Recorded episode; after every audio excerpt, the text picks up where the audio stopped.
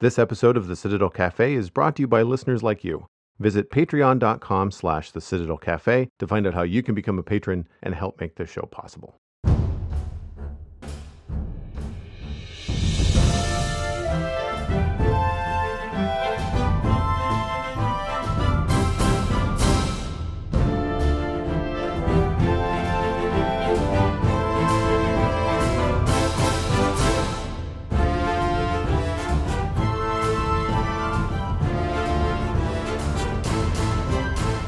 This is the Citadel Cafe, episode number 466 for Wednesday, June 14th, 2023. My name is Joel Duggan, and the Citadel Cafe is where my friends and I hang out to talk about the geeky stuff that we're into. Joining me this week, Stephen ESC is back, and that is Stephen ESC on all the social media that matters. Welcome back, my friend. Thank you. Happy to be here. It's been a while. it has been. It has been a hot minute. Uh, it's been a very, yeah. very busy May and uh, the the summer weather is, is, here. We're not supposed to talk about weather, but I'm doing it anyway because my air conditioner is broken and I want to complain about it. So buckle up. Twelve years ago, I bought a portable AC unit uh, with a former partner. I ended up buying the rest of it off of them when they moved out, and I could not live without it in this apartment. I don't know if you've been around in here in the summertime, but it is it is hot. It is mm-hmm. uncomfortable. And working from home full time now for several years, it really is a problem if it gets too warm in here. And uh, that LG portable AC lasted me like eight years or something. I thought that's pretty good. You know, like I got a long life out of that. I'll buy another one yeah. because eventually it did conk. So I bought an LG last summer. Well, last summer there was some heat waves and stuff going on, and they were really hard to get a hold of. And then they sent it to the wrong address. They sent it all the way to British Columbia and back. Came dinged up a little bit, not so much the unit inside, but the box was not in the best of shape. But it worked fine. Mm. I didn't think anything of it. Worked great that year. Worked great the year before, after. So sorry, I think I said I bought it last year. I bought it two years ago. So 2021. It is just coming up on the purchase date of two years, and turned it on after properly cleaning it and storing it for the winter and it turns on all the computing situations and all the fan speeds. Everything works normal. It just doesn't cool air. It just blows it around. Mm. so the compressor which sounds like it comes on just doesn't do its job. So i uh, i phoned a couple of places in the city thinking like well there's a lot of hvac places that do repairs on houses and stuff. Maybe one of them does repairs on mobile units. And uh, two places responded both with the same reply saying like basically you have to buy a new one. By the time you spend the $160 for one of our technicians to come out and take a look at it and assess yeah. it and then you replace the compressor with a $300 compressor you are just going to have to go like you'd be better off to go buy, buy a brand new one that has another year warranty on it. And i thought well that is just peachy. I uh, and i'm not complaining about like i can afford it. It's a place of privilege. I get it but it's the principle of the thing and you can bet your ass i'm not giving lg another 450 bucks. Uh, that's if i can mm. find one for that cheap. Everything at home depot that i looked quickly uh, the other day was at least $600 or more. Holy smokes. Yeah no not not cool. Now this is again i want to say this is a floor unit. It's not a window unit because i need to move it. I, it has to be in my studio when i'm working during the day uh, if it's hot enough to use it and at night usually i have to use it to sleep because it just it gets so warm in this old brick building uh, at night because these places were built to retain heat, not um, not 40 degree days. Like as the summers around here get much much hotter, um, it's becoming a problem. So um, I'm hoping to find one. I, I will give a shout out just because they were so nice to Shine Energy here in in Dartmouth. I think they're in Burnside. I spoke right with Kim. Um, they didn't get any of my business because, of course. they can't do they anything for me, right? no, well, they, yeah, they, they basically they said they were nice enough to talk me out of it. Um, but uh, they like Kim was on the phone with her boss asking for recommendations for brands and like all this kind of stuff. It they went above and beyond on the customer service, I have to say. So when I do eventually have a house that has an HVAC system, Shine Energy will be at the top of the list if I ever need any help because they were really really cool and they seemed like they get it. You know, like they understand yeah. as a renter the plight of when these things break down, you don't have like insurance or a lot of capital that you can then put towards this stuff. Like these are things that you're adding to the environment, unless you live in a you know in an air controlled building. But then you're probably well off, and this doesn't really happen all that often anyway. So yeah, it's it's one of those things where um, it's I'm going to have to go buy a new one. And after a little bit of online research, apparently they really are all just the same guts inside with different brand names on them. Mm-hmm. So it's kind of like televisions, right? Like, do you buy the Hisense TV? Do you buy the LG TV? Do you buy the Sony TV? You're going to get a little bit of bells and whistles when you get up to the Sony, but is it worth like the $4,000 price difference for the same size television? And right now, you know, from the research that I did over the last couple of years before I bought mine, you're better off to get an off brand that has a good reputation and put the extra money into the bigger TV size that you want rather Right. than spending an extra couple thousand dollars just to get like a Sony or or an LG or whatever. Like yes they're great panels but like are you going to notice a $3000 difference visually? Probably not right? Same with air, air conditioners apparently. Like you can get some fancy ones. You know you can spend a thousand dollars if you want on an air conditioner but I, I don't want to. You need a smart air conditioner.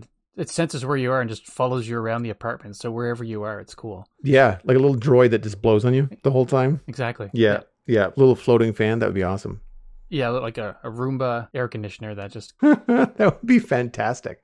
That would be really cool. Probably noisy though. yeah, definitely more than their six dollar six hundred dollar range. Yeah, that's probably true too. Anyway, one of the things that Kim suggested, which I might look into, I'm not overly comfortable with it though, and that is looking on Facebook Marketplace.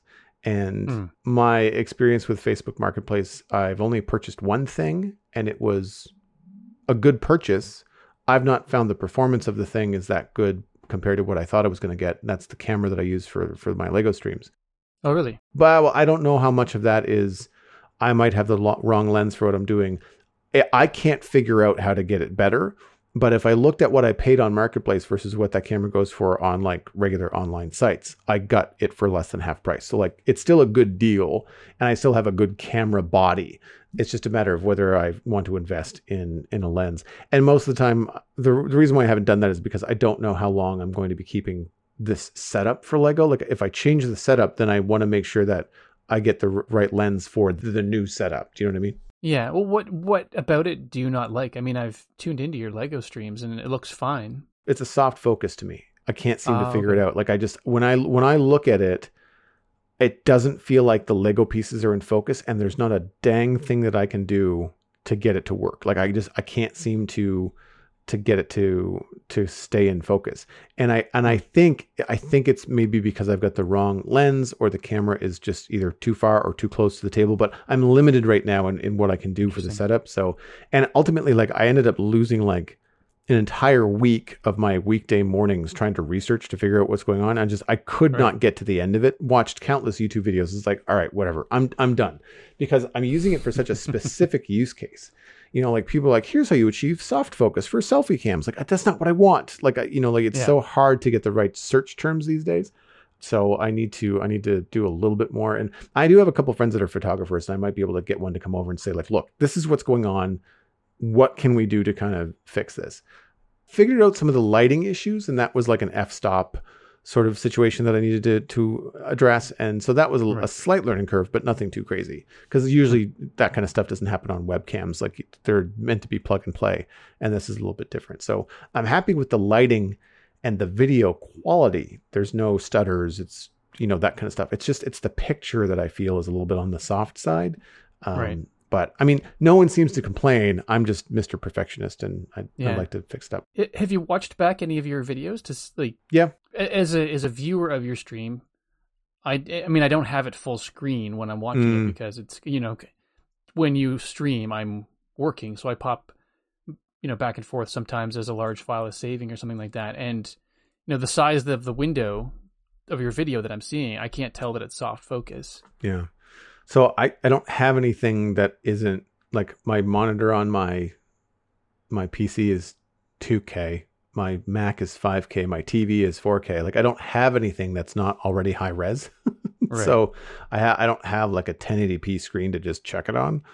Um, but but it's uh, Fair enough. yeah, I which I mean I've and I've done that thing where like I size the screen to like what it should be, you know, like on my big monitor, but I I still feel like it's just not there. But because I but I can't tell because um I mean the view screen on the camera, the camera's got an LCD on the back of it, but like that's only an inch and a half wide. Like I mean even Yeah, with my glasses on, like you can you can sort of get your framing, but you're not going to be checking quality on that, right? Like you need a Mm. proper proper monitor for it. So anyway, there are some things I need to to tweak about it and still some stuff to learn. But like that all happens in this 36 hour day that I don't possess.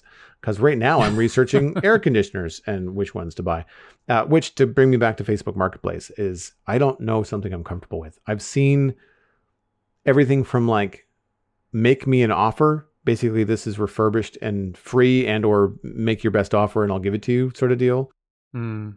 on up to 100 to 150 dollars which is like even if it only lasts a year that's still better money than I, i've made over the last two right with the Right. with the one that i bought you know two years ago but then the rest of the time they get up into the 300 to 350 well i can get one at costco for 440 so i'd rather for the extra 100 bucks not have to deal with somebody from facebook marketplace and go get it Yeah. and get a warranty, I will probably just buy it from Costco, which I, like I dislike that I have to spend money into a uh what's the planned obsolescence, you know, sort of marketplace of these portable air conditioners and like it bothers me, but I I also cannot work this summer without one.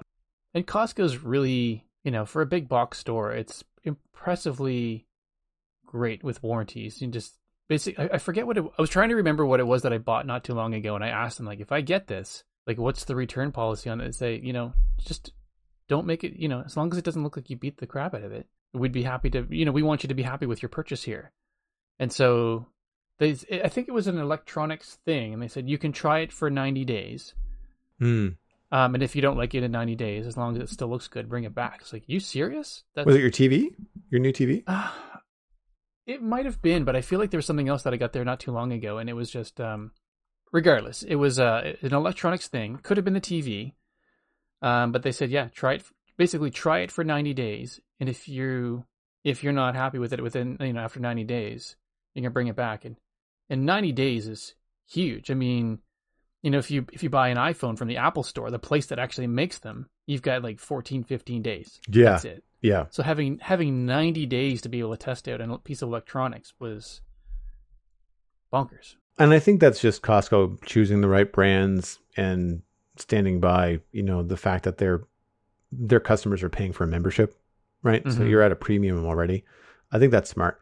Also, I don't know if this applies to their air conditioners, but if Costco, every once in a while, you'll see these places. I think Best Buy does this too, um, where they'll offer like the in-house warranty, like for an extra fifteen or twenty dollars if you Yeah. want to have like this special. They they all have this a different name for it, but it's essentially a warranty where you don't have to deal with the manufacturer, which can often be a pain in the butt and usually like a hotline that you have to call and and you're Yeah. on hold forever. And send it away at your own cost. Exactly. own Or you could bring it directly back to the retailer in your, you know, local city. And this is this kind of situation. Now that I have this track record, like granted, the first LG lasted almost 10 years. This next the second one was 2 years. And it's still a fan. Like it still moves air if I want it to, but it just doesn't cool anything. Mhm. So if I decide to get something from Costco, which I'm leaning on, um, and they say, "Hey, do you want to add, you know, this extra warranty to it?" I'll be like, "Well, what does it cost?" And if it's under twenty bucks, I'll just be like, "Yep, sounds like a good plan. Sounds like a Yeah. deal." You know, because there's a good chance that this is probably going to conk in the next two years. Yeah. So I With- don't know. With this plan, if I bring it back to the store, can I just get a brand new one? Yeah. Done. Yeah, that's the thing. Yeah. So what have you been up to over the last little while in the in the nerdy sphere? Actually, been uh, doing a little bit of Lego building. So thank you very much to the generosity of Cosmic. You're an amazing human. I I am also working on, and I'm saying also because Joel is streaming the same thing that I'm building at home. the the Ghostbusters Lego Ecto One set. I had considered streaming it online, but just because my with with the busyness of my family and having to drive every run around to work and stuff, I just I haven't been able to stream as often or as consistently. So I knew that I wasn't going to get to streaming this anytime soon because it's been a while since I've done Minecraft content. So I kind of want to do that for a while. Actually, it's a good thing I started building it at home because now I'm. I think you finished stage three on your stream, did you? No, just two. Stage two, okay. But both bag one and bag two had two bags each. Like there was Yeah. a large bag and then a small bag of smaller pieces. And Yeah. I ran out of room as I was laying everything out. Um, for folks that don't Yeah. know, I I knoll out the pieces, so I lay all the pieces out in like right angles to one another for no other reason than to extend the play experience and to make videos longer and and hang out with chat longer. Well, plus it looks cool. But yeah, I mean, and, and it makes it makes finding pieces later very very Oh, yeah. easy. It just it's Yeah. tedious and it takes like for every bag, literally half the time is spent laying it out, and then the other half the time is spent you know constructing it. But yes, I got I got through the first two stages. Uh, the last thing that I did was the sidecar turret thing. That's the last Right. thing that I did. Right. Yeah. I use this as an opportunity to like you know just chat with my sons because we would we would build it like uh, I would do a page, then one of my sons would do a page, and I did kind of had a Lego session with one of them, and then either later that same day or the next day we had a, a Lego session where I would be hanging it with the other one. We just sit there and we chatted, and it, it's it's been really fun. I'm glad I didn't do it on stream because I have even even smaller real estate than you do. Like I, I would be doing the build right in front of my my computer at my office desk, and I might have maybe 14 inches deep by 16 inches wide that my camera picks up. And now I'm on stage seven, and this thing it's it's either 18 inches long or just over 18 inches long. It, like, it, it wouldn't it wouldn't fit in the build. It's it's huge. It's the biggest set that I own, but it's it's um which is hilarious. But at the same time, I, I gotta say, Cosmic, this is awesome because it, it it is it's honestly my favorite build experience ever. I think. I think just you know I, I love my Vespa scooter set that I got, but there are certain points when you're building it, if you kind of press pieces tight, then other pieces you put in earlier just they sort of Mhm. lean away and are loose, and it's just, Yep. you had you had to be so precious with the how you you know press this thing together. So in the end, it's it's a really nice display piece, but I don't really like to kind of handle it much. But I'm I'm pushing down hard, squishing pieces together, and you can pick it up and just you know kind of shake it a bit, and there's nothing budging on it. It's just it's been so so what's the word? Satisfying in that sense because it feels like not only does it look cool because if anyone's seen the box it's set 10274 it looks really cool but it feels really solid. And then and i don't know about you but that that the um the turret mechanism that feels pretty darn cool to me and then there's there's a couple of other mechanisms as well that i, I don't want to spoil because the reveal of how they worked when we were doing it was actually really cool. So I'm I'm looking forward to seeing you do like these these points that I that I'd gotten to already. That when when you get a chance to do them, it's very cool. Like even the front door, the hinges are different than normal door hinges. And when it was going together, I'm like, ah, I don't know, Lego. This just seems. uh, and you know, as Co- as Cosmic always says in stream, trust the process. But yep. I, I wasn't sure. And then when it came together, I think my, my son and I at the time, we both at the same time went, oh, that's cool. And we just kept doing the mechanism, like just opening and closing the door. And it's just, it's just, it's, it's a really enjoyable build, really solid, looks cool. And I mean, it's like all the things you want and look for in a Lego set. This nails them to like the nth degree. I'm pretty pleased. It's funny that you mentioned that because I had a couple of die cast car models when I was a kid. They weren't dinkies. They weren't like small play toys. They were like display models that you'd have on Mm. your on your desk. They were you know six or eight inches long. But back when- back in the eighties, they these things were made out of metal, and uh, you can still get some die cast metal models today for some specialist stuff. But most of the time, you end up with plastic For stuff. nine thousand Yeah, well, that's the other thing. This was probably I don't know what this was from an expense point of view. Well, back in the eighties, one it would have been cheaper anyway. But then two, I wasn't. I didn't buy it myself. It was a gift, right? Mm. Birthday gift or Christmas or something.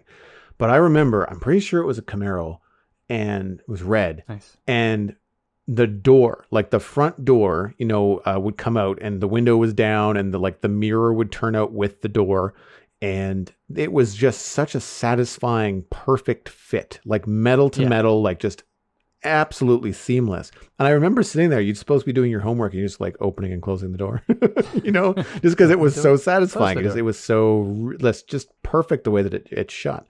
And, you know, eh, I actually built the, I think it's called the sidecar or the, the sidecar turret. I can't remember what it's called in the, in the movie. I had to do it a second time because I built it wrong the first time. Because the first time I was trying to press it, I was like, I don't, I don't think this is working exactly how it should.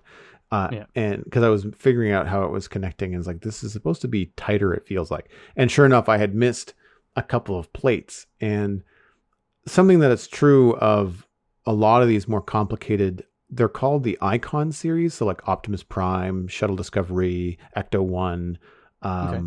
I can't think of another one. There's a, there's a couple more that are in this like icon series. Oh, um, like the I don't have them, but the um the Picasso, the Starry Starry Night is one. Oh, right. Uh, I think maybe the world map. Like there's just they're, they don't really have. Some of them are licensed, but some of them are not. Some of them are just like cool stuff.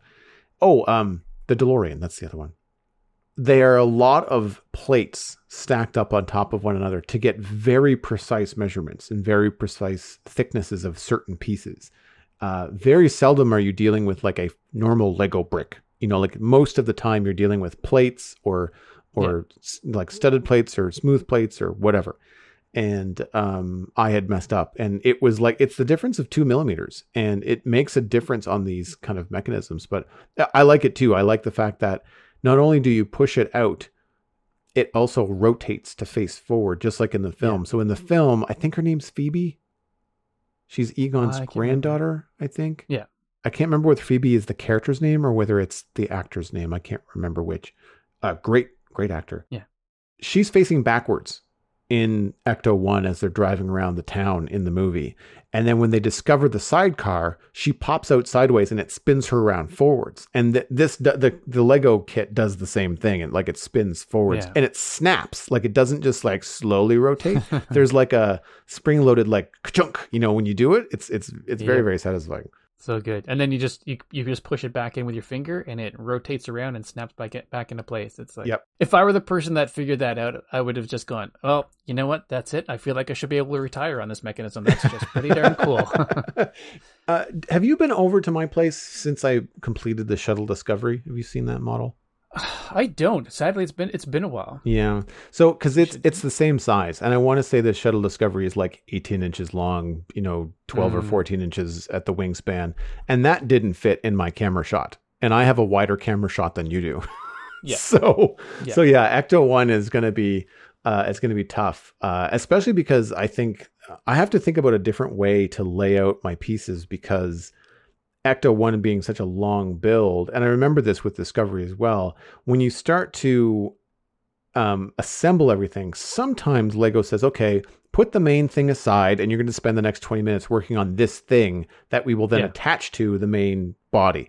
But sometimes you're just dealing with the main body, and you're just constantly like layering on these things. So you got to have a, a place to put it, you know, in front of you Yeah, and I just wouldn't have had that space. So it's tricky. It is. It's definitely. It's definitely tricky. I've been actually thinking about you know if I ever got a second camera or a cheaper setup or like not a cheaper setup, but if I ever had like a better setup or a better computer, having two shots. Like I remember how Yeah. you did picture in picture where you've got like the instructions in a PDF. Which which makes my my my visible space even smaller because Right. I've Well, got fair. two floating windows. But Yeah, but I've got the Yeah, yeah. instructions like on the table in front of me, so that eats up some some space in my shot as true, well. true, true. I try to have it mostly in the shot, but sometimes I can't, and it just it's kind of off to the side. Um, it's not always that visible either because my my overhead lights reflect off the magazine style books that Lego has, and so you can't always the, the camera can't always see what I'm seeing anyway. Um, I think it would be cool to have like a table level shot, like across the table of just like being able to see your fingers and maybe seeing pieces snap together. And for these larger builds to be able to see, oh, okay, well, this is what it looks like at the table height. So even though the top down it doesn't fit all in shot, if you're looking at it from the end or like a three quarter down or something like that uh, in a close up, then you can see at least pa- part of it in a better better situation you know a Right. better not resolution but better clarity i guess because of the camera angle but I, I don't have another camera to mess with so i haven't i haven't Do you bothered. use your phone for anything while you're streaming? I don't, but I like having the phone free. That's one of the reasons I invested in the new camera because I was Right. using my phone and my phone was giving me super crisp video. It just didn't give me the depth of field or the um the other controls that I wanted. And like my phone is like my front door. It's you Right. know like it, my phone is a lot of things. And if any family members needed to get a hold of me during the stream, then they just I wouldn't see it. So Too bad. yeah, so like so that kind of stuff I'd prefer I prefer to have my phone flexible. I have iPads though, but then like they're just so big. You know, like they're not, that's not a small thing that you're then attaching to your table. Like they're large. Yeah, yeah, fair enough. large pieces of kit, right? And one of them is actually currently my um it's mounted up high right next to my microphone and that's my chat room. So I can see like my stream my Streamlabs notifications and my Twitch chat is like right there in front of me. I don't ever have to Mm. type on it, but I don't have a monitor set up because my my Lego desk is separate from my streaming PC. I use Yeah. the streaming PC, but it's it's next to it. It's not in front of it like you have. So like I'm not sitting at a keyboard and mouse working on the Lego. I'm I'm very much off to the side. I'm admittedly jealous of uh, a dedicated Lego setup. That'd be so cool. Well, it used to be a dedicated art setup, which doesn't get used anymore. So like there's a ebb and flow to to a, to it's a lot of that. creative. It's still creative. Yeah, no, it's still creative. That's, that's fair. That's fair. That's fair. As far as nerdy things for me, uh, this has all been in the last week, but the Xbox Games Showcase and Summer Game Fest is on right now. And there's been more beyond just the Xbox stuff. There was an Ubisoft presentation, there was a PC gaming presentation, although that was cringy and terrible. Um, the, oh, I, I had to, I'm there's a there's a reason I don't watch these things live most of the time is because you really want to be able to skip through them. So whenever you see the like the two presenters come on, you're like fast forward, just get me to the next game trailer. And what I've been doing, uh, and I've mentioned them a number of times on this podcast because I really think they do good content. The Blind Wave crew, Blind Wave on YouTube, are doing reaction videos to the showcases and the trailers and all that kind of stuff. And some of these um, games, like Star Wars Outlaws, are having like half an hour gameplay reveals and discussions. And so the Blind Wave crew are watching these, but then doing their own commentary over it, which is Mm. way more valuable, way more entertaining than any scripted mic person that's just kind of like reading from a teleprompter in these presentations. Um, That's cool. So yeah, so I, I check out Blind Wave and check out the Summer Games Fest stuff, and that way you can just kind of like pick and choose a game or a genre of game that you're interested in, and rather than just having to watch an entire you know um, presentation. However, because I pay for Xbox Game Pass, I wanted to check out the full Xbox uh, showcase, and I did that while I was like you know cooking and doing some stuff the other day. And there was a number of games released, but I picked four that stood out to me. Um, most of which are available on Game Pass, which is very very cool because these are not like some rinky-dink little games. Starfield is the next RPG coming from Bethesda, so Fallout, Skyrim, like Mm. major major player now owned by Xbox. And so Starfield is coming to Game Pass on September 6th. And Starfield is a space exploration RPG and it looks phenomenal. Like it really really looks interesting. Yeah, I just popped the trailer on as you're speaking about it. Man, that's It's very pretty. that's very cool. It's very yeah. pretty. And I have Xbox Game Pass Ultimate, so if any of these are available on PC, then I can I can stream it right from my PC. Uh, hopefully there'll be cross saves so I can play on the PC and then also go back and play on the Xbox because there is some stuff in Starfield that looks really cool. There's you know shipbuilding, there's cruising around outer space, there's a lot of like first person shooter stuff and pirate stuff and cowboy stuff. Uh, It's they called it NASA punk is the is the art style that they use. So things look kind of realistic, but it's like our kind of space exploration, but like just with a little twist, like a little oomph Mm. to make it just a little bit more sci-fi.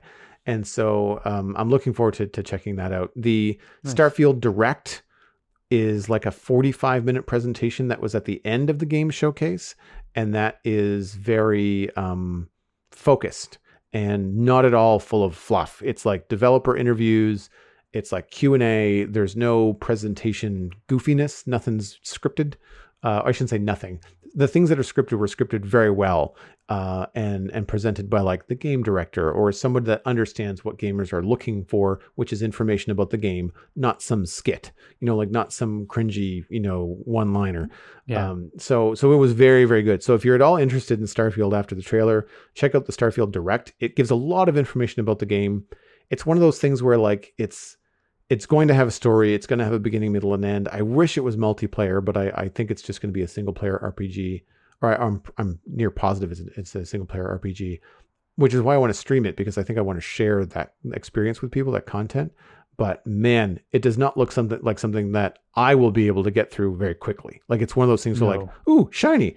There are a thousand planets that you can land on in the game. Yeah. It also looks like something that you wouldn't wouldn't want to get through quickly. No, just- exactly, exactly. But this is this retails for like ninety dollars, and I get access to it because I pay for Game Pass, which is twenty dollars a month. But this isn't the only game that I get. You know, like I've been playing Mhm. Forza for months, so that kind of stuff is is very very cool. Um, the, quickly round out the other ones that caught my eye. South of Midnight looks very interesting. Uh, the trailer animation really got me. It's almost stop stunning. motion. It's very Yeah. very cool. Has a has a little Spider Verse vibe. You know, teaser and and uh, I'm unsure if the gameplay will be similar, but it, it's a third person action adventure set in the deep south, and the whole trailer is like a blues song. Very very cool, very creepy. Looks kind of like witch doctory because it's revealed at the end of the trailer that the person singing the song is like a zombie. So uh, looking forward to that. And it doesn't look like horror game zombie. It looks kind of like Nightmare Before Christmas zombie, like that kind of Yeah. whimsy to it. Uh, spooky, but a little bit goofy maybe. Path of the Goddess is another game that caught my eye. It's an action adventure set in the spirit realm with Japanese aesthetics. I just thought this looked super cool visually. I don't normally enjoy uh, games that are like dubbed and, and brought over from from other countries. Sometimes the animation is a little bit strange or um, what those cultures are usually into is just not my thing. I'm not poo pooing it, Mhm. just like that, you know, they're not really my kind of games. But this looked bright and colorful and awesome. Very Mm. samurai esque, but like you're fighting demons and things with feathers and like it just, it's wild. And it reminds me of like the Mexican Day of the Dead. That's how bright and colorful it is and compared to every other game trailer that I'm leaving off of this list, that was a dark gray or brown horror game. I'm Yeah. not kidding you. Like there were 12 trailers and six of them were brown. I'm just like, what gives? These consoles What's can do all trend? kinds of stuff. Like, oh my gosh. I'm not a horror guy anyway. But this Path of the Goddess just stood out immediately. Like, oh wow, that's that's very, very bright and colorful. So I'm looking Very forward cool. to that. And the last one, uh, this was a little bit on the brown and the gray side, but it got points because it was steampunk. Uh, it's called Clockwork Revolution, time bending steampunk first person RPG. I think Bioshock would come to mind for for people that are are you know familiar with that game. The very cool visuals again with the lighting and the rendering that you can achieve on the Xbox Series X look very very cool. But then the gameplay was also neat because as the name suggests, you can stop time or you can mess with time. So there might be some puzzles in the game or some action in the game where it's going to be beneficial for you to like blow something up but then reverse time and like or get yourself past something you know like pause time Hmm. and get on the other side of someone and then back up and i don't so, but i don't know how that works whether like if you reverse time do all of your actions reverse or because you're the one controlling time can you do actions that are then not reversed when you rewind? Like it wasn't super clear because it's just a trailer but it does look very cool and the trailer wasn't like a cinematic trailer. There was a gameplay the gameplay trailer Right. within that too. So that that just looks really fun. And as an you know you can i think understand this too but as an artist like these games are all beautiful and they all have a Yeah. really interesting appeal. And so even if the gameplay isn't like 100% my thing the fact that i'm already paying for game pass i have access to these the day that they launch with game pass and that i can go ahead and just experience these with no financial risk on my behalf and just be like yeah this is great or like nope this game sucks even if it's pretty i'm just not into it i think that's great the, my problem is usually finding the time i have two games right now that are installed on Game Pass. I don't remember the names of them because they were they're little indie games. One's a side scroller, and the other one's a, like a puzzle game or something like that. Both of them are hand painted, like they have like real 2D kind of artistry going on.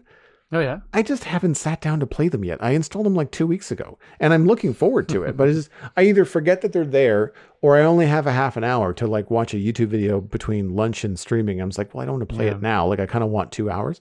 So there's stuff like that I haven't really gotten into. But but that's what I've been taking in the last little while.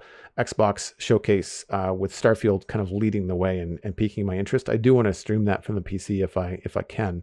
There's lots of games coming out. There was a PC game showcase today or yesterday, and there was a lot of stuff there on Steam. I I feel like some of the stuff was available for Mac, depending on platforms. Uh, I don't know how many games you know beyond Minecraft are played in your household, um, but there's um, there's some stuff out there. Uh, no Man's Sky is available for Mac now. I know uh, our friend Alistair was really excited about that. Oh yeah, nice. So lots of cool video games. I'm hoping to talk a little bit more about games on the Citadel Cafe in the future and review them in in the same way that I would watch a film or you know read a book or that kind of thing. So I'm hoping to kind nice. of include those because some of these are going to have some good storytelling and stuff in them as well. But speaking of stories, you and I have got a couple of films that we wanted to talk about, and uh, we'll start off with you because I'm very curious about this, and uh, I do want to go see it. So I mean, we can talk about both, but I I want to make sure that we either let our audiences know about spoilers or let one another know about spoilers because I don't know if you've seen the movie that I'm going to talk about either. So go ahead with yours and just I guess keep it spoiler free if we if we can. Yeah, I, all of my notes are spoiler free. Okay. Um, and so the the movie I'm talking about is Spider-Man Across the Spider-Verse, and I'll just start off by saying, Joel, if you're going to see it again and you don't have anyone planned to go see it with, I'm there. Like we will okay. just pick a day cool. and we will go. Like I I would have had I the money and the time, I would have turned right back around and walked back in and watched it a second time. That's a good feeling. Oh man. Like we we rewatched Into the Spider-Verse last week sort of in preparation to going to see this. And and I'm I'm so glad we did because there were this first of all, brilliant film again. It was just so good to watch it. Plus there were all of these little tiny things that I forgot about that made me laugh. And then they were referenced not directly referenced, but things came back up in the second movie. So it was just nice to go back and do that. So both movies are visually stunning, great storylines, and uh, just just great. So if you haven't seen the Into the Spider Verse movie yet, pause here, and go watch it now because it is it is that good. And then the second one, I can't believe I'm going to say this. It felt like it was just so much better. Wow. Um, and you know, my opinion on that may change a little bit. Just that you know, after the uh, the uh, whew of having just seen it wears off a little bit, and I might go, yeah, they were just as good as each other, but I came out of there going, wow, that was just so good. So if you haven't seen the first one yet, going to give a little spoiler on it. The only only beef I had about the first one was in the final fight sequence, action sequence going on. There was a like Doc Ock was fighting against the three the three main spider folk and got like super punched by by Spider-Man Miles Morales, then super punched by Spider-Gwen, and then spinning heel kicked by Peter Parker Spider-Man, and then double uppercut by Miles Morales and Gwen at the same time. And Doc Ock just kind of goes, she shakes it off, and then she comes running at them again. I'm like, um, I'm pretty sure Doc Ock's only super in the extra arms. Like, I don't think and I, and I tried to, and I could be wrong if anybody wants to let us know, but I went, I tried to find online before doing this, and it doesn't seem like Doc Ock is super, like in terms of the human body that's left outside of the arms. Incredible, apparently very incredibly strong in terms of the arms, can lift up to 24 tons, but just, but like human wise, if you think you could Spider Man who can lift and throw a tank kind of thing, punches you in the face you might get knocked out. But either way, that's getting a little bit too, you know, splitty hair kind of thing. But it, you know, the way that movie ends off is that um, if you've seen it, then you know that essentially Miles Morales lays down on the bed, and then uh, special effects happen, and then voiceover of Gwen comes back in and says, "Hey, Peter, how how's it going?" Basically, do you got a sec? And so, second movie basically picks up with Gwen in her world, and then basically everything that takes place between the end of the first movie and then when Gwen shows up in the portal, like that's that's the first segment, and it is just stunning. It's just one of these things that I just want to gush about, but there's not really a ton I can say about it. I mean, we've got Shameik Moore and Hailee Steinfeld back as Spider Heroes Miles Morales and Gwen Stacy, respectively, of course, and then Luna Lauren Velez and Brian Tyree Henry reprise the roles of Miles' parents, Rio and Jeff Morales, and they're more significant roles in this movie, uh, which is great because it just you can kind of have more of a you get to see the relationship between Miles and the parents more, so it's which is really good. Um, Jake Johnson returns as Peter Parker. Um, but you know these these these ones are kind of no surprises because if you've seen the trailer or even the teaser, then you know that these characters are back in it. And so, so for Jake Johnson, I liked New Girl. I know New Girl's not everyone's cup of tea, but he was hilarious in that to me. And so he brings the same kind of wit and humor to this this this version of Peter Parker. So he's not in it as much just because it's which is a bit of a drag because I like him, but it actually it suits the storyline, so it just it makes sense that he's not in it as much.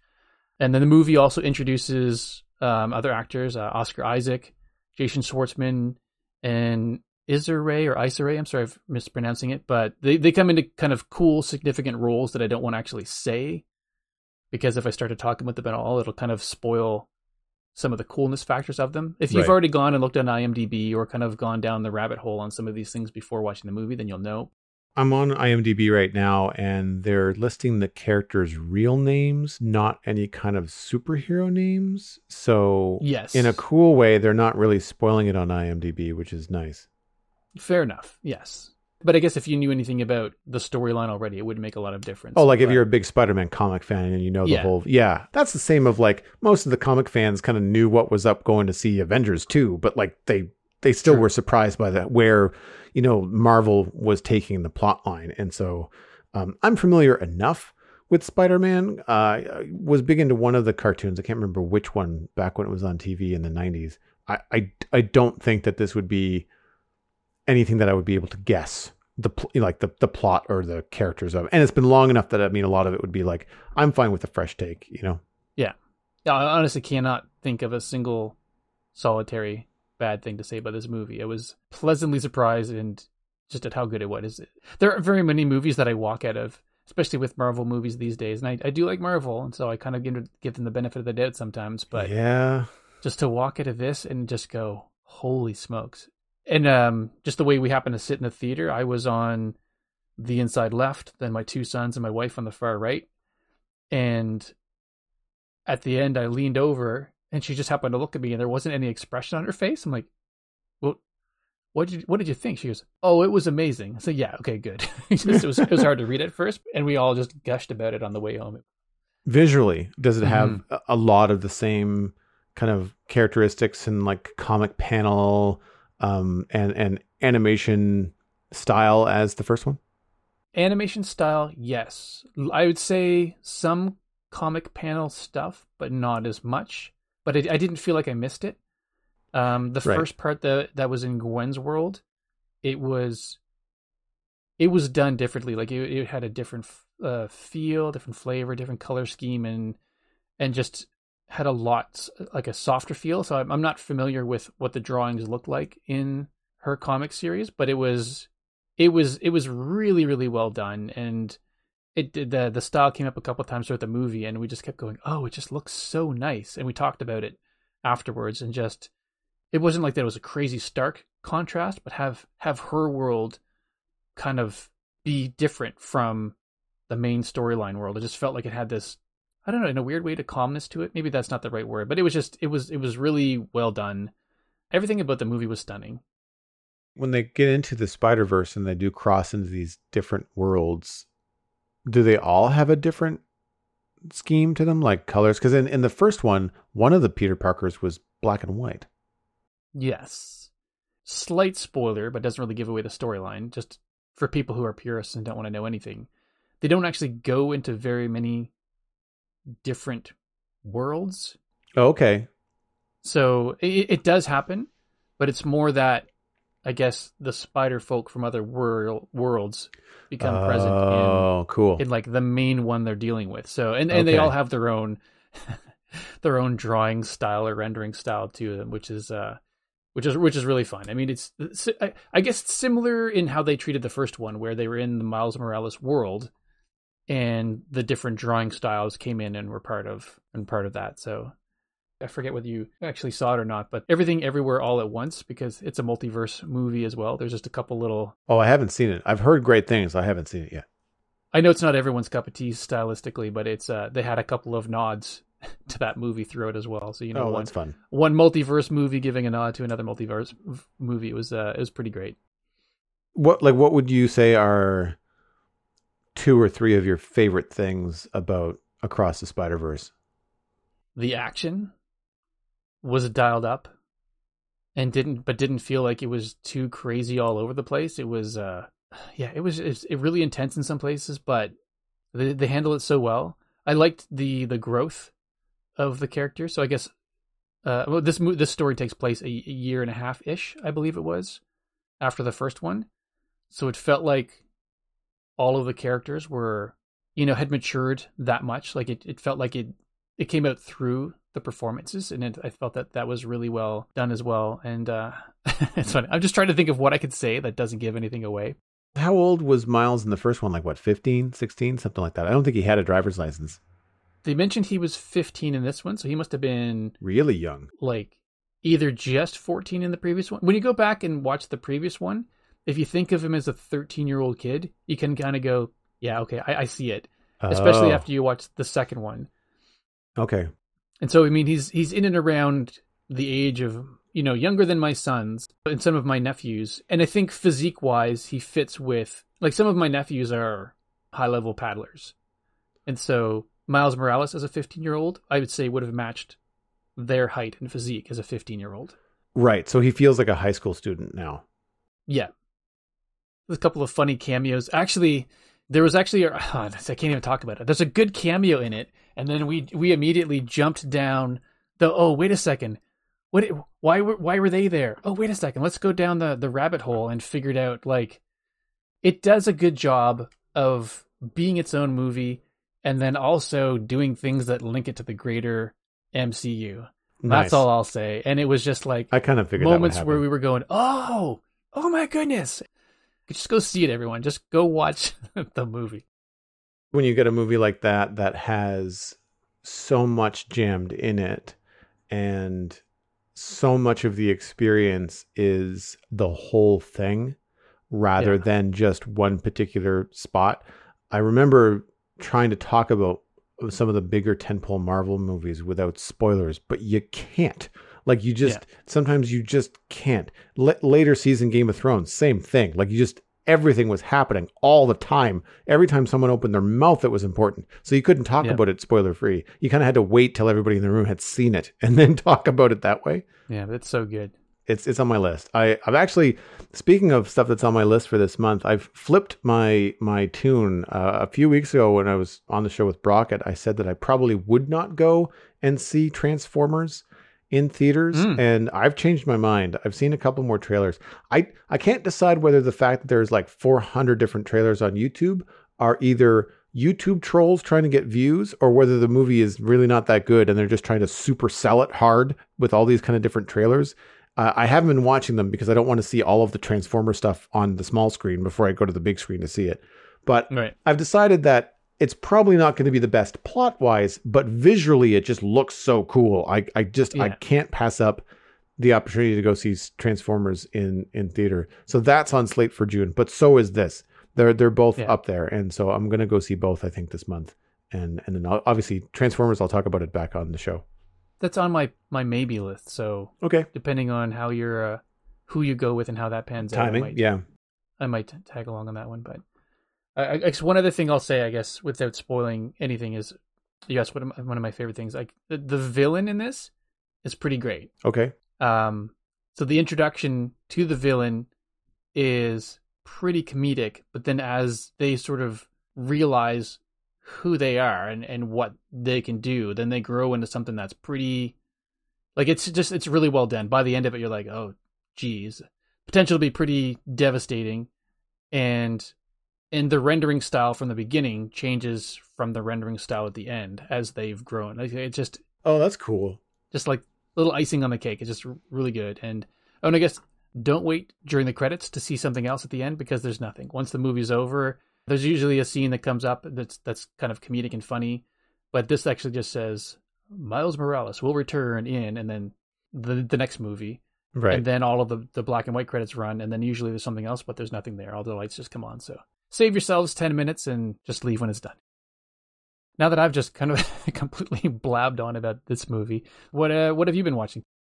Well, I watched two, and in the same spirit as you watching into the Spider Verse before Across the Spider Verse, I watched Avatar from 2009. Oh, yeah. And then I watched Avatar The Way of Water, which is now streaming on Disney Plus. It's been around for about a month on like Apple TV and Oh, and Amazon to rent for like six dollars. But now it's on Disney, so you can just watch it as part of your Disney Plus subscription. all right. Add that to my list. For folks that are you know, kind of not in the know, I mean, obviously Avatar are, is one of the largest grossing films of all time. I think only overshadowed by Avengers uh, Endgame, probably. Uh, the budget Yes. for The Way of Water uh, was 350 to 460 million. The revenue for Way of Water was 2.32 billion with a B Jeez. when it came out. The reviews tend to land softly between 6 and 7 out of 10 in that realm. Common critiques are the rather bland, unsurprising plot, the length of the film, because it's like three hours at least, uh, and a very slow pacing in spots that feel like they could have been cut out. Again, kind of citing the length of the film, saying, like, look, it's, it's a long movie. It doesn't have to be this long. Most of the praises, of course, focus on the visuals, the technology, the art direction, world building, that that kind of stuff. So um, I I think where I'm going to start is the the pros because visually it's absolutely stunning. Mm, nice. You remember how impressed we all were with Avatar. Even watching Avatar 12 years later or 13 years later at home on my on my TV was still very very cool.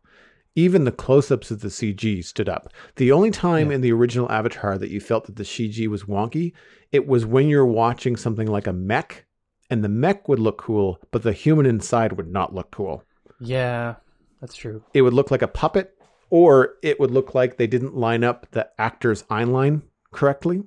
But all of the Navi stuff, even in the first one, was fine. In this one, you'd be hard pressed to find something that would take you out of it. Like there's no uncanny Mhm. valley. Uh, like humans are humans. The the, the Navi are Navi. Uh, I mean, it's, it's mostly Navi, which is cool.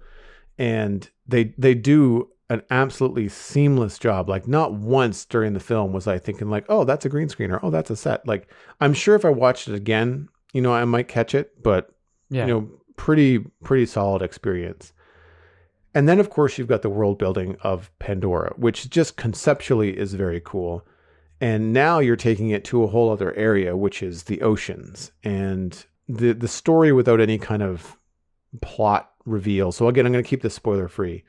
The humans have returned to Pandora and Jake Sully is running kind of like renegade hits uh, on on the supply lines and stuff like that, trying to he's being he's a thorn in their side. So instead Right. of an all out war, they try to take out just Jake. Like they just try to take out the leader of the insurgents. He's the one with the know how. He's the leader. They're trying to take him out.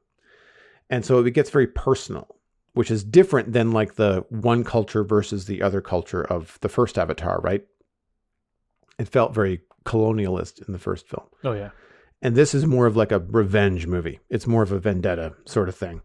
And uh, as a result, and this is how they get to the to the water tribe is, is Jake takes his takes Neytiri and his family now because he's got kids, uh, and they just they leave. I can't remember the the name of the tree people, but the tree tribe, the wood tribe, they they leave there and they go across the ocean to the water tribe to hide. And so then they have to learn the ways of the water tribe. And so that's basically like the first kind of act and kind of sets up the rest of the film. And Okay. and so by doing that, you're entering into all kinds of different stuff. And you're a fish out of water, pardon the pun, because you're new to all of this stuff. But so are Jake and Neytiri and the kids learning the ways of how the Metkayina, I think is how they say it in the film, and that's the water tribe. Right. And so that part was was really cool in that they used the film to kind of show you through the family like them learning how to fit in how you learn how how are the, how is this different? Because they look different. The water tribe they've got great big forearms and they've got webbed hands and and their tails aren't furry. They're like reptile tails. They're very flat like an iguana and so there's all these differences even though they they look very similar but in a lot of ways also they they look um, in the same way that when you look at an avatar animated character you can sort of see the actor you know in, inside there. Um, you can't always spot the actor. For example, I didn't realize that Kate Winslet was in it until I saw the credits. But uh, a lot of the water tribe are very Polynesian, I guess, in terms of the facial structures, you know, Hawaii, um, Oh, yeah. Polynesian Okay. islands, Philippines, like that kind of stuff. And it's difficult though because they have either larger eyes or certainly they all have blue eyes, where most of the um, the tree tribe have uh, or the woodland tribe have yellow eyes. And so because they have blue eyes and they're blue, they're kind of turquoisey. Their eyes just look bigger in general than Hmm. than the tree, which is weird because you would have thought that the like the tree Navi would have been having bigger eyes. Anyway, I'm getting on a tangent. But again, like they're they're all modeled really cool. So even even the evolutionary differences in the Navi are are obvious. And then you get into like the wildlife and you've got like the fish and the like I'm not going to remember all the names, but like there's there's the fish and the whales and there's what would be like a dolphin or you know um, some things like that. There's jellyfish. There's all kinds of different things, and sometimes they look like just kind of a traditional fish that you might see on Earth with a, like a Pandora twist, and then other Right. times they've got like six limbs and tentacles and teeth and jaws that open funny, and there's a there's a shark attack thing that happens, and that's you know pretty cool and terrifying. Uh, very similar to the chase that happens in the first one. I can't remember what it was called, but it's essentially like the panther from the first movie when it chases Jake in like the first, you know, first act. Yeah. There's a similar kind of experience that you have in the water with a water predator in this.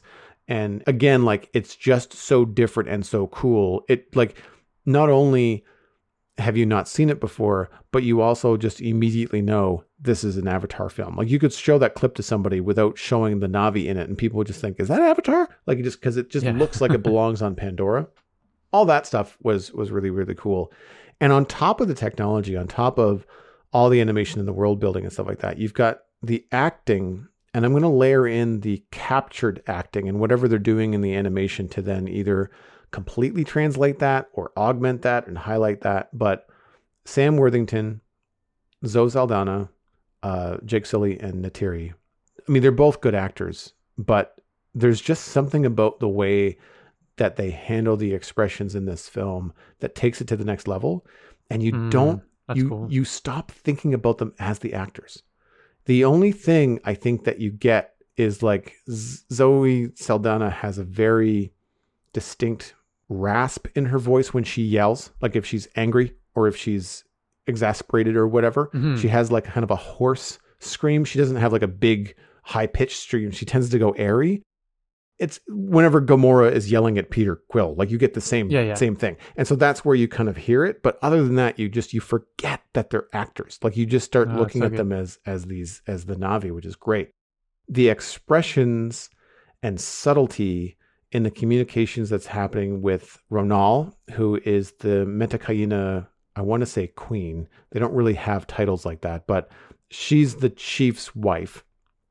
And that's um, Kate Winslet. Tonowari, played by Hmm. Cliff Curtis, is the water tribe leader. He's the water tribe chief. Uh, also very expressive and very cool. And then uh, Tsireya, I hope I'm pronouncing that right. And that's the daughter of Ronal and Tonowari. And she's played by Bailey Bass. And not only is the animation of Tsireya really, really well done, but just the voice acting from Bailey Bass. She's soft and has, but has weight to it. She's very patient, I guess, in her Mm. delivery.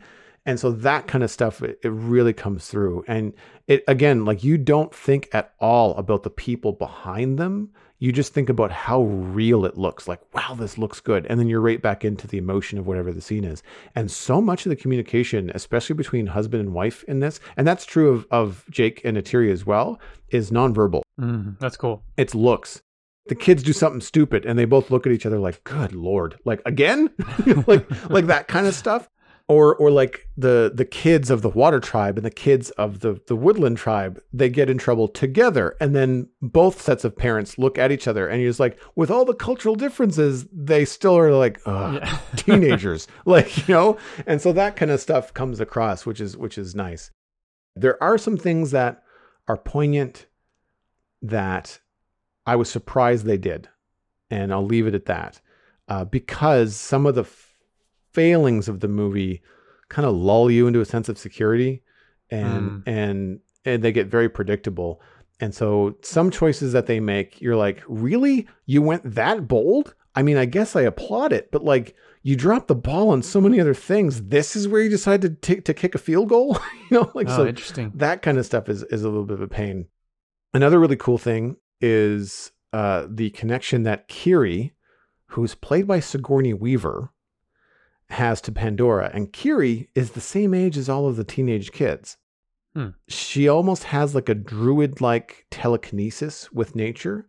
Uh, if you remember, Eywa is the deity in in Pandora, but it's Right. as far as they're concerned, it's a deity. But as far as as um, the researchers are concerned, uh, which is Sigourney Weaver played Dr. Grace Augustine in the first film. She's the like the lead researcher on the planet, the scientist, and she was like, they think it's a deity, but I'm telling you, this planet operates like a brain, like it has neural pathways, and what they they think they're communicating with a deity, but they're actually communicating with the planet, and the the planet is communicating back to them. And that's what she was hypothesizing in the first film. But here you see Kiri basically having this ability to communicate with living things without even touching them. She's not like necessarily attaching her head tail thing to them and, and, and bonding with them. She's just kind of like moving her hands about and schools of fish are swimming around or plankton or jellyfish are doing whatever she kind of whims. And she's not forcing them to do anything. They're just kind of dancing. You know, like it's Hmm. it's really, really cool. And what's different is that she's being set up as a kind of like a bridge between I think human and Navi because all of the avatars for the human characters they have five fingers and then a, a purebred Right. Navi has three fingers.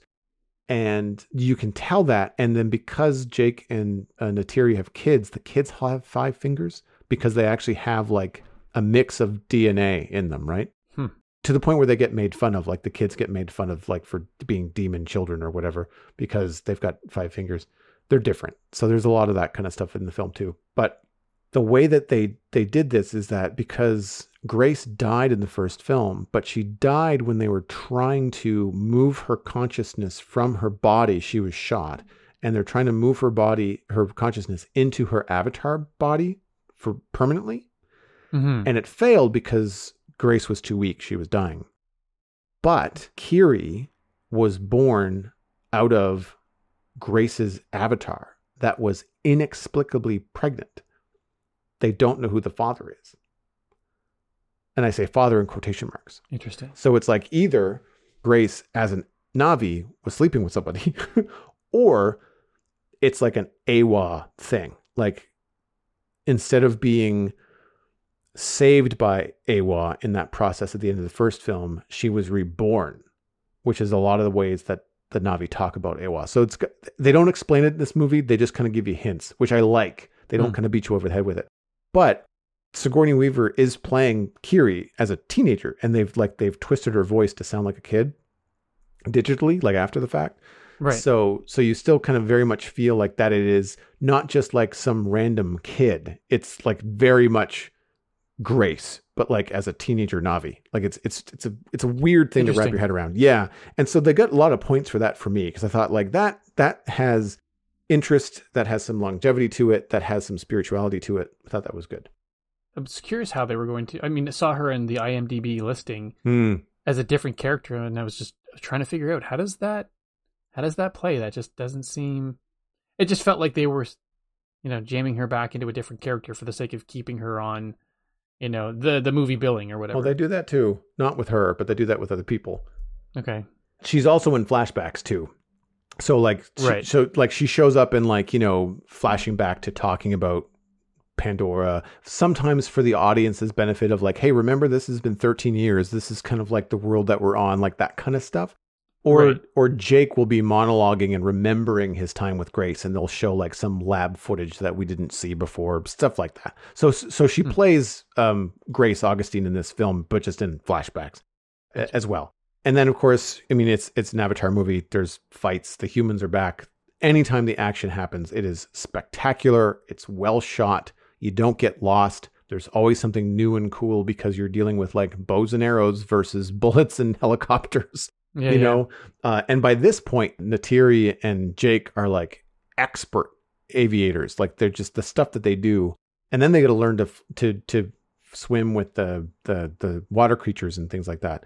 It's it's very very cool. Nice. And again, the underwater scenes are both epic in some cases, depending on what's going on, also tranquil. Like there's a lot of like really calm, really interesting sort of situations.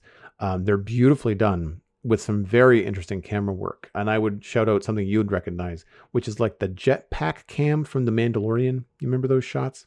Yeah, yeah. Yeah. So very similar, but like you're underwater with like a, a Pandora dolphin, you know, like just stuff like that. You're flying through instead of the air, you're basically swimming at speed, you know, with an, a Navi going in and around and upside down and stuff like that. It feels like a roller coaster. It would have been trippy in an IMAX theater. Yeah. Pro- probably done specifically for the 3D experience. I don't understand why they had all the actors learn how to dive and hold their breath for six minutes. Like it seems really unnecessary, given that anything under the water in this movie is wholly animated. Hmm. But at the same time, because you never question the animation and it's all motion capture, like you're probably looking at someone floating in real life, and that's why it looks real. Is because Yeah. the mocap is capturing them floating. Um, so I, I, I really now that I've seen it, I'd love to see like a, a 45 minute like making of documentary. Like I'm sure there it's out there. I'd like to see something in depth, not just like a little featurette for five minutes. Like I really want to know Yeah. the different stuff that they did and, and how they made it now that I've seen it. Normally I do pros and cons, but I have something that's in the middle that I can't really decide how I feel about it. And you really don't feel very good or proud to be a human when you watch this movie. Yeah. I get the message that they're trying to send, you know, environment, humans are killing the planet, humans murder an- animals for stupid reasons. Like, I understand the message, but for me, it crossed a line from like quote unquote important message to feel bad guilt. Hmm. And it's because they don't have any hope in the message. It could be just because it's a middle film. So, in the same way that Empire Strikes Back doesn't have a lot of hope in it, neither does this in terms of the message and what's going on. I didn't really need that. It doesn't smack you over the head in a monologue, but the humans in this are absolutely the villains. Hmm. There's not a redeemable bone in any of them except for one. Uh, and that is he's the doctor, and he's played by one of the Conchords, Jemaine Clement Oh, yeah. he's in it as one of the scientists and and he's still doing some bad stuff but he seems to be the only one with a conscience Right. there are still humans that stayed behind from the first movie and they're all good but they're in it for like a heartbeat they're really not in it that long every other human in it is just pure greed and or violence personified Just vile. yeah, which is kind of flat. And then that might be one of the reasons why you feel so villainized personally as a human watching this is because they don't round out any of the human characters. They're all just Hmm. evil, like what we would perceive as like the worst among us on like 2023 is basically all of the humans in this movie. So, Hmm. um, with the exception of, like I said, the handful that are with the Navi, but like other than that, it, so there's no redemption there. There's no arcs there. So they're not interesting either. Like they're one trick ponies. Everything out of their mouth is just vile, right? It's like cartoon villain. Yeah. That's too bad. And that brings me into the, I guess we'll say the cons. And I'm not surprised because the plot of the first movie is not rocket science. No. You know, like it's it's the Last of Mohicans, it's Pocahontas, it's you know um, English colonialism. Like there's all kinds of stuff in the first movie that has been done before. It's just you forgive so much of it because of how inventive the way that they tell it is. This also has a bland, rather predictable plot. It's a straight up revenge story, you know, in terms of the the major plot drivers. The teenagers disobeying their parents over and over and over. Like it is the only reason that anything Classic. happens after the first act is that parents tell teenagers don't do this. Next thing the teenager does is exactly the opposite. like it just, without any thought. oh, there's not even a dramatic pause sometimes. You're just like, oh god, here we go again. That kind of stuff is is frustrating. The dialogue is really repetitive in places, and that's true of everybody. The things that Jake says to Neytiri, the things that Jake says to the kids, like if the kids aren't listening, just repeating it over and over again, it's not gonna. You're not making anything more important. You know, like I keep telling you to stop do, doing that, but you don't tell them why. You know, like you don't say, like, I told you to behave, but you don't really put any real weight behind it. You don't express like the importance of the situation or the fact that you're embarrassing me. It's just repetitive. And that kind of stuff is a problem. There's also, um, as the kids, the teenagers are learning the ways of the water tribe and they're learning to hold their breath and breathe underwater, there's a lot of either the phrase like just breathe or just feel Oh yeah. and that's it. They don't explain anything else beyond that, but they just repeat that like four or five times. Like, well, you're not teaching them anything. And and I'm not learning anything, so I don't know what you're doing and I don't understand what's different about this teenage boy now versus 20 minutes ago in the Right. learning the ways montage that he what did he what did he understand? Where was the eureka moment? You don't get it. And so I don't know what he learned. And so that to me is is odd. Hmm. It gets repetitive that way. And I think audiences are smarter than that. And that's where, you know, it it it falls apart a little bit. It's not all of it because again, this is all happening within so much cool visual culture and new culture with the water tribe. Like there are interesting aspects. It's only whenever they try to communicate that to someone else that it just kind of falls apart verbally. Right. But so much of it is nonverbal because when they're underwater, they can't talk. So there's a lot of like sign language and silent moments and stuff like that. That seems to be better. Like you understand what two characters are doing. Like the character that that Bailey Bass plays again, like she can communicate something to one of the other boys with just a look, right? Whether it's like a, I think you're cute, or whether it's like that was really cool, or I'm sorry my brother's being a dick. Like just all that kind of stuff is kind of said like silently sometimes, you know, Yeah. because the parents are yelling and so the kids can't speak up because then they're going to get smacked, you know, so like they kind of like communicate silently as they're sheepishly staring at their toes. So that kind of stuff is cool, but verbally sometimes it falls a little bit short. Hmm. The biggest part of the plot that I think got me was that as a middle film, there's no stakes. You don't have to worry that Jake's going to die because there's more than one of these films coming. So Right. you're like, Neytiri, maybe? But then they push back on that so hard with her prowess in battle. Like, she's fucking unstoppable in this. And, it, and I don't mean that in a bad way. That goes back up to all the action and stuff. Like, whenever the, the, the Navi are fighting, it is breathtaking. Like, it's a dance. It's right. really, really well done. So then, all right, mom and dad are safe. And so you kind of go through the movie like, well, what's going to happen? And Colonel Quaritch is back. He died in the first one. And this isn't a spoiler. This is in the first like 10 minutes of the movie. Is that they retcon his death by telling you that before he went out into the final fight in the first movie, he saved his consciousness on a disc and sent it back to Earth. Oh yeah. And so he's now in an avatar body and he's leading the revenge mission against Jake because, of course, Jake and Neytiri killed him, as far as he knows. He doesn't remember that because the recording of his memory happened before that fight.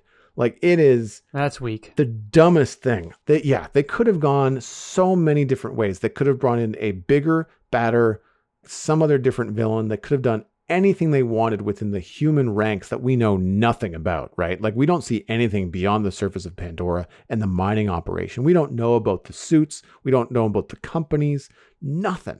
And they just bring him back. And it just feels so scripted. It feels so, well, he's back because he's contracted for three movies and we have to bring him back. Mm. There's even a part in this where he should die and he doesn't because the script says so. And it, like it's it's infuriating cuz he's also he's a one trick pony. Like he's a one note, Yeah. you know, like he is the moment that you see him in the first movie you're like that's the bad guy. Because Yeah. you know like he's the he's the high ranking military southern accent, you know, always in a tank top showing off his muscles, bro bad guy. Like it just he's a cartoon and it doesn't change much in this. The only difference of course is that now him and his squad are all in avatar bodies and so they pose a bigger risk physically because of course they can do all the things that that the um that the Navi can do, right? But they have military training and explosives and guns and all that kind of stuff. That thing was annoying. Like I, I I'm cool with the humans and the corporation being the big bad, but like I really feel like they could have brought in a more interesting villain actor character easily. Basically anyone that wasn't like weakly reincarnated. And it's the kind of thing that happens in like a monologue in the first 10 minutes of the movie. It's like you're not even really trying that hard. Um, and that and that brings me to the other character that I really didn't like and was a waste of space, which is Spider. And it's the humid kid slash pet that was shoehorned in for only one reason. He was too young, apparently, to go on cryosleep. When at the end of the first movie, when they kick all the humans off and they leave, with the exception of a couple scientists that stay behind, there was hmm. one kid that couldn't go because they were too young for cryosleep. Spider. You want to know whose kid he is? It's Quaritch. Jeez. It's Colonel Quaritch's kids. And they tell you that. It's not even a secret. They just tell you that in the first 10 minutes. And you're like, so you're telling me that this three year old kid existed the entirety of the first Avatar film and we never heard about it? Bullshit. it is the worst MacGuffin ever. And the kid exists in this movie, and I won't spoil it, but the kid exists for one reason. One. And he has so much screen time, it's infuriating because he's annoying. And he talks like a surfer bro. I don't know where he learned it. like, I don't know where he learns to say, like, hey, bro. Like, I don't know why. Mm. I'm not sure why that's that's his his language. It's infuriating. And he has so many key moments in the film too, which not like plot spoiler, but like he presses a button or he kicks a thing or he does something or he pulls somebody over and distracts them or like he's just everywhere doing that stuff. Yeah.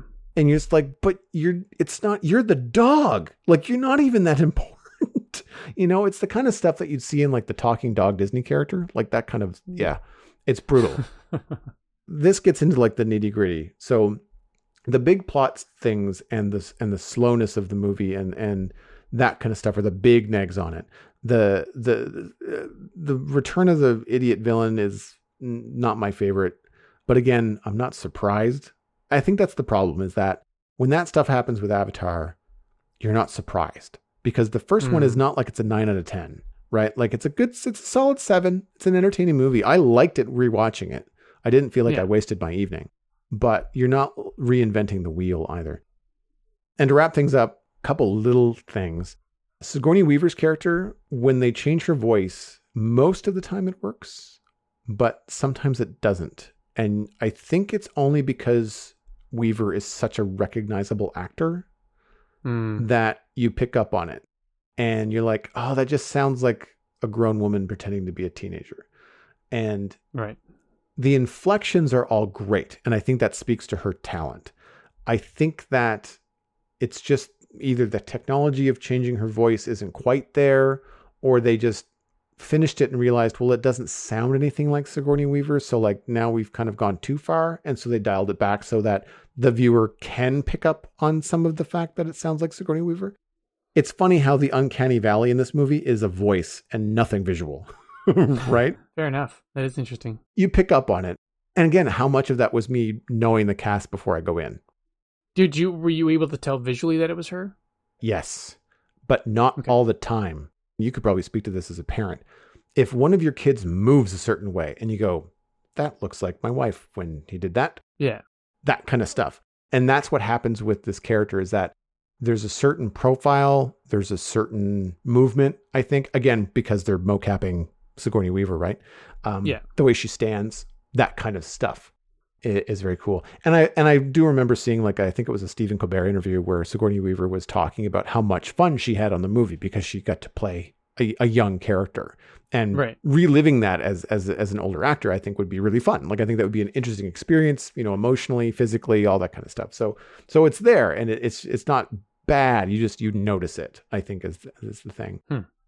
And a couple of the aquatic creatures didn't really feel like they went outside of the box enough. I'm on the fence about this. So it's Hmm. not I don't know if it's necessarily a con. So like a little bit too much. Here's an earth animal just Pandora it a little bit? No, not so much that. It's more like here's a here's a an, land animal on Pandora, but with fins. Oh, gotcha. Think about something Huh. like the um the ikran, which is what they fly on, Yeah. and the ilu, which is like a basic transportation for the for water. It's an ikran with fins instead of wings. Like it looks a little different. I mean, I mean, it looks different, but it, it you can still immediately see the relationship Yeah. and and I, I mean I get it. It makes it sort of makes sense in terms of like if you look at something like an iguana and a salamander, or you know uh, a lizard, you know in terms of you know on Earth versus uh, an aquatic lizard like an iguana, and you can see the similarities, but you can see the differences too. Yeah. They're so different uh, in terms of their function, but they just they look very much like this the sort of the same species. Which again, like I don't know where that lands for me. Like it's sort of like from an evolutionary perspective, it makes sense. The biologists that were consulted on this film probably thought this makes a lot of sense. This thing Mhm. flies, this thing swims, but they're probably years, you know, millions of years apart in the evolutionary tree, but they eventually have some sort of similar ancestor, right? That maybe did both. But it doesn't feel overly inspired from a sci-fi point of view. Yeah. Whereas then if you get into the other things, I can't remember what they're called. They're like a swimming mm, warrior mount, uh, swim wing, which is it's is not the best translation, but it's called a surak, I think is the name of it. That was really cool. So that had more aquatic vibes and looked more like a flying fish combined with like a swordfish. And that's what Jake Sully rides on. So he kind of gives up the the wings, the ikran, to have like a winged water serpent kind of thing. Right. And so that's cool because that's it's different enough that like it moves different. It it has both air and aquatic capabilities. Like there's a bunch of different things that that make sense for that. And then you also have like something like the Tulkun, which are the giant whales in the movie. I can't think of another way to express it other than just it looks like a whale. I'm sure it's meant to be evoke the feeling of of whales. But they, I think actually to your point, are almost too similar to earth whales Mm. it's really a love letter to earth whales is what they are and i get it again message received Yeah. it's bad that these things are endangered and we should feel terrible about it the the look of them is cool but then also just kind of feels like a whale with six flippers you know instead of instead of two Right. um it again not not saying that they're bad it's just that there's such a recognizable parallel between earth and some of these animals that it seems Yeah. kind of strange but then again like you know the navi have two eyes and nose and mouth and walk on all fours yeah they got tails but they're very people like you know so Yeah. like they're sci-fi like you have to kind of have some sort of recognizability and things that you can empathize with But I think it does make sense. I mean, it's like evolution wise, after the millions and billions of years that organisms have been around, it's these form factors that have survived over others. So, unless there was some strange anomaly that happened on another, or maybe not an anomaly, but just happened to be one evolution that happened one way on a different planet that then would supersede the whales that we know, you know, it's it's plausible that the whale form factor would appear somewhere else. You know, something similar like that anyway. it comes down to like efficiency.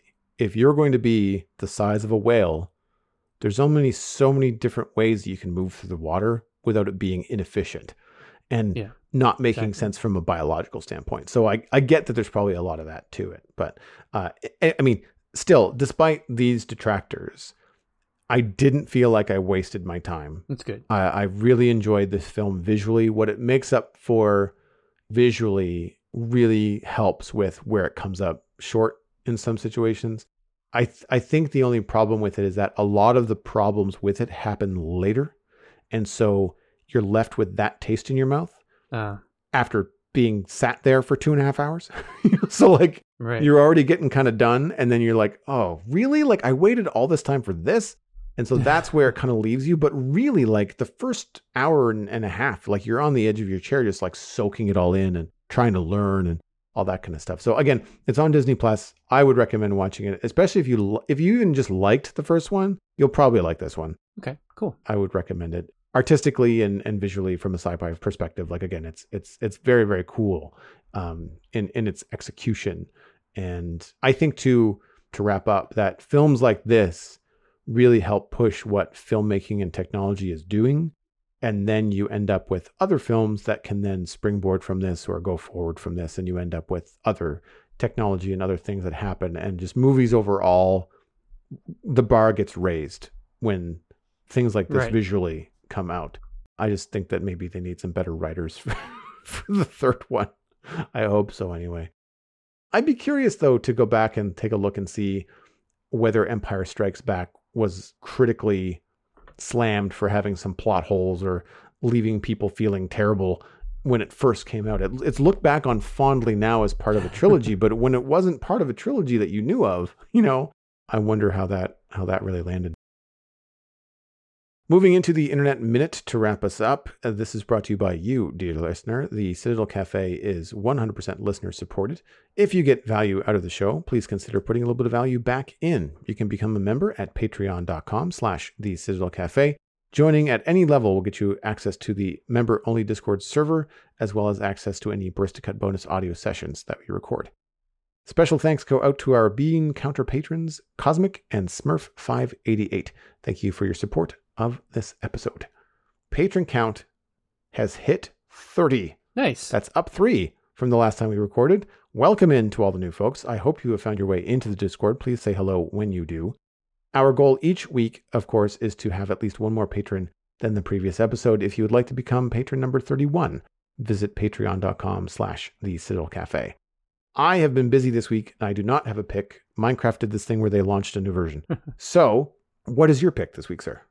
I decided to pick something that was smack dab in the middle of the two things that I spoke about. so it's an Across the Spider Verse Lego trailer. so 14 year old Preston Mutanga recreated, completely recreated the trailer um, for Spider Man Across the Spider Verse using Legos. Basically posted on social media and said, "Hey, what do you think?" And then caught the attention of Phil Lord and Chris Miller, both producers of the Lego Movie and Spider Man across the universe. And both of them, the men apparently floored when they discovered that this was created by a 14 year old kid. It's funny. One one of the the quotes and I think one of the tweets was, "Well done. Where were you in 2004?" Oh wait, you were six. Basically referring back to when the Lego, Lego movie was made. So, um, so yeah, the, the link will be included in the, the the notes for the show. Go watch it. It's it's really well done. And maybe if you if you want to stay as spoiler free as possible, then don't venture down into the comments below this Right. because yeah. people talk about some stuff down in there that give away some stuff. So just go watch it and enjoy it because it's it's really well crafted. I'd say almost 100% looks like it could have been a Lego version of this movie. Some some of the lighting to me was maybe a little bit off just when when some of the characters were talking, but it's really well done. Really solid copy of the trailer. So yeah, go and enjoy that. Well, that wraps up this episode of the Citadel Cafe. You can get more information about the show and links to some of the things that Stephen and I talked about at thecitadelcafe.com. Music for the show was composed by Kevin MacLeod, and you can email us at thecitadelcafe at gmail.com or find the show by name on Twitter. Subscribe for free on iTunes, Google Podcasts, Spotify, even YouTube. Really, wherever you can find a podcast, you can find the Citadel Cafe. And if you find the show on YouTube, please feel free to leave a comment or even leave a rating or review on your favorite podcast platform. Word of mouth is still the easiest way to support the show. Just tell a friend about the Citadel Cafe and where they can go to listen to it. My name is Joel Duggan. You can find links to everything I am up to online at joelduggan.com. That includes my other podcast about Minecraft. A Little busy lately. Trails and Tales is out. And so we've been talking about that at thespunchunks.com. You can follow me at uh, Joel Duggan on social media and Joel Duggan on Twitch. Stephen, where can people find you online? Mostly on Twitch as well. So twitch.tv slash Stephen ESC, and that's Stephen with a PH. You've been listening to the Citadel Cafe, where we are fast, easy, and cheap, but you can only pick two.